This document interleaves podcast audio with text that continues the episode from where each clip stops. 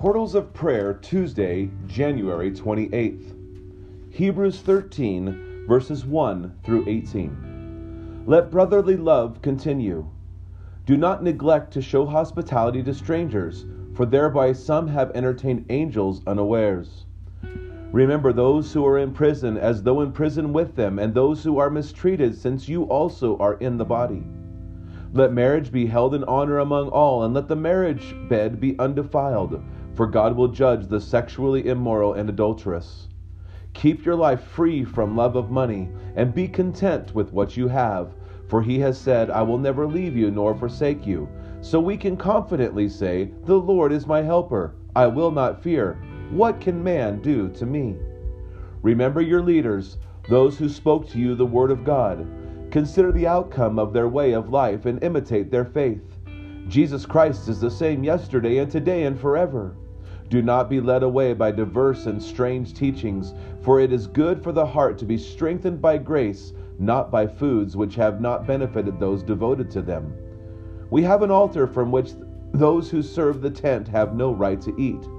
For the bodies of those animals whose blood is brought into the holy places by the high priest as a sacrifice for sin are burned outside the camp. So Jesus also suffered outside the gate in order to sanctify the people through his own blood. Therefore, let us go to him outside the camp and bear the reproach he endured. For here we have no lasting city, but we seek the city that is to come. Through him, then, let us continually offer up a sacrifice of praise to God, that is, the fruit of lips that acknowledge his name.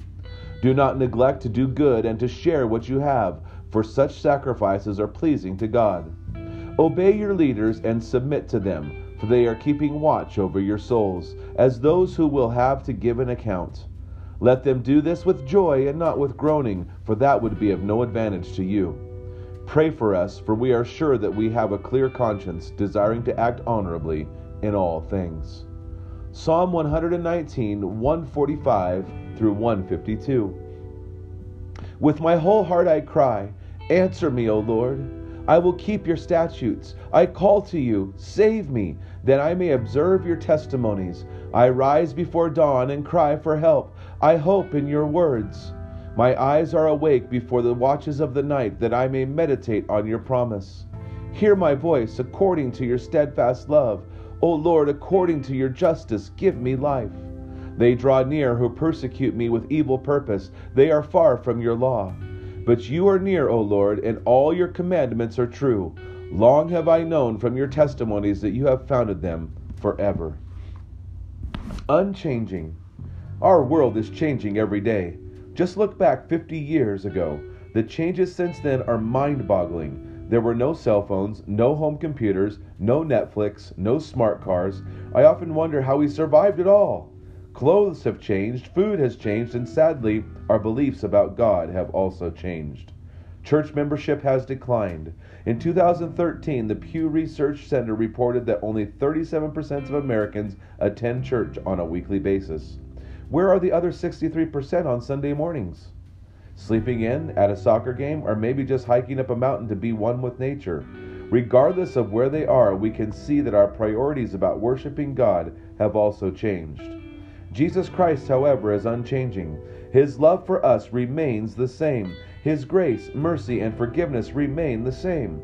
Jesus has promised to return again, and despite how we have changed or how our world has changed, His promise remains true. It will happen. This changing world will one day be destroyed, and our unchanging Savior will gather those who have remained faithful to live with Him in all eternity. This is our unchanging hope.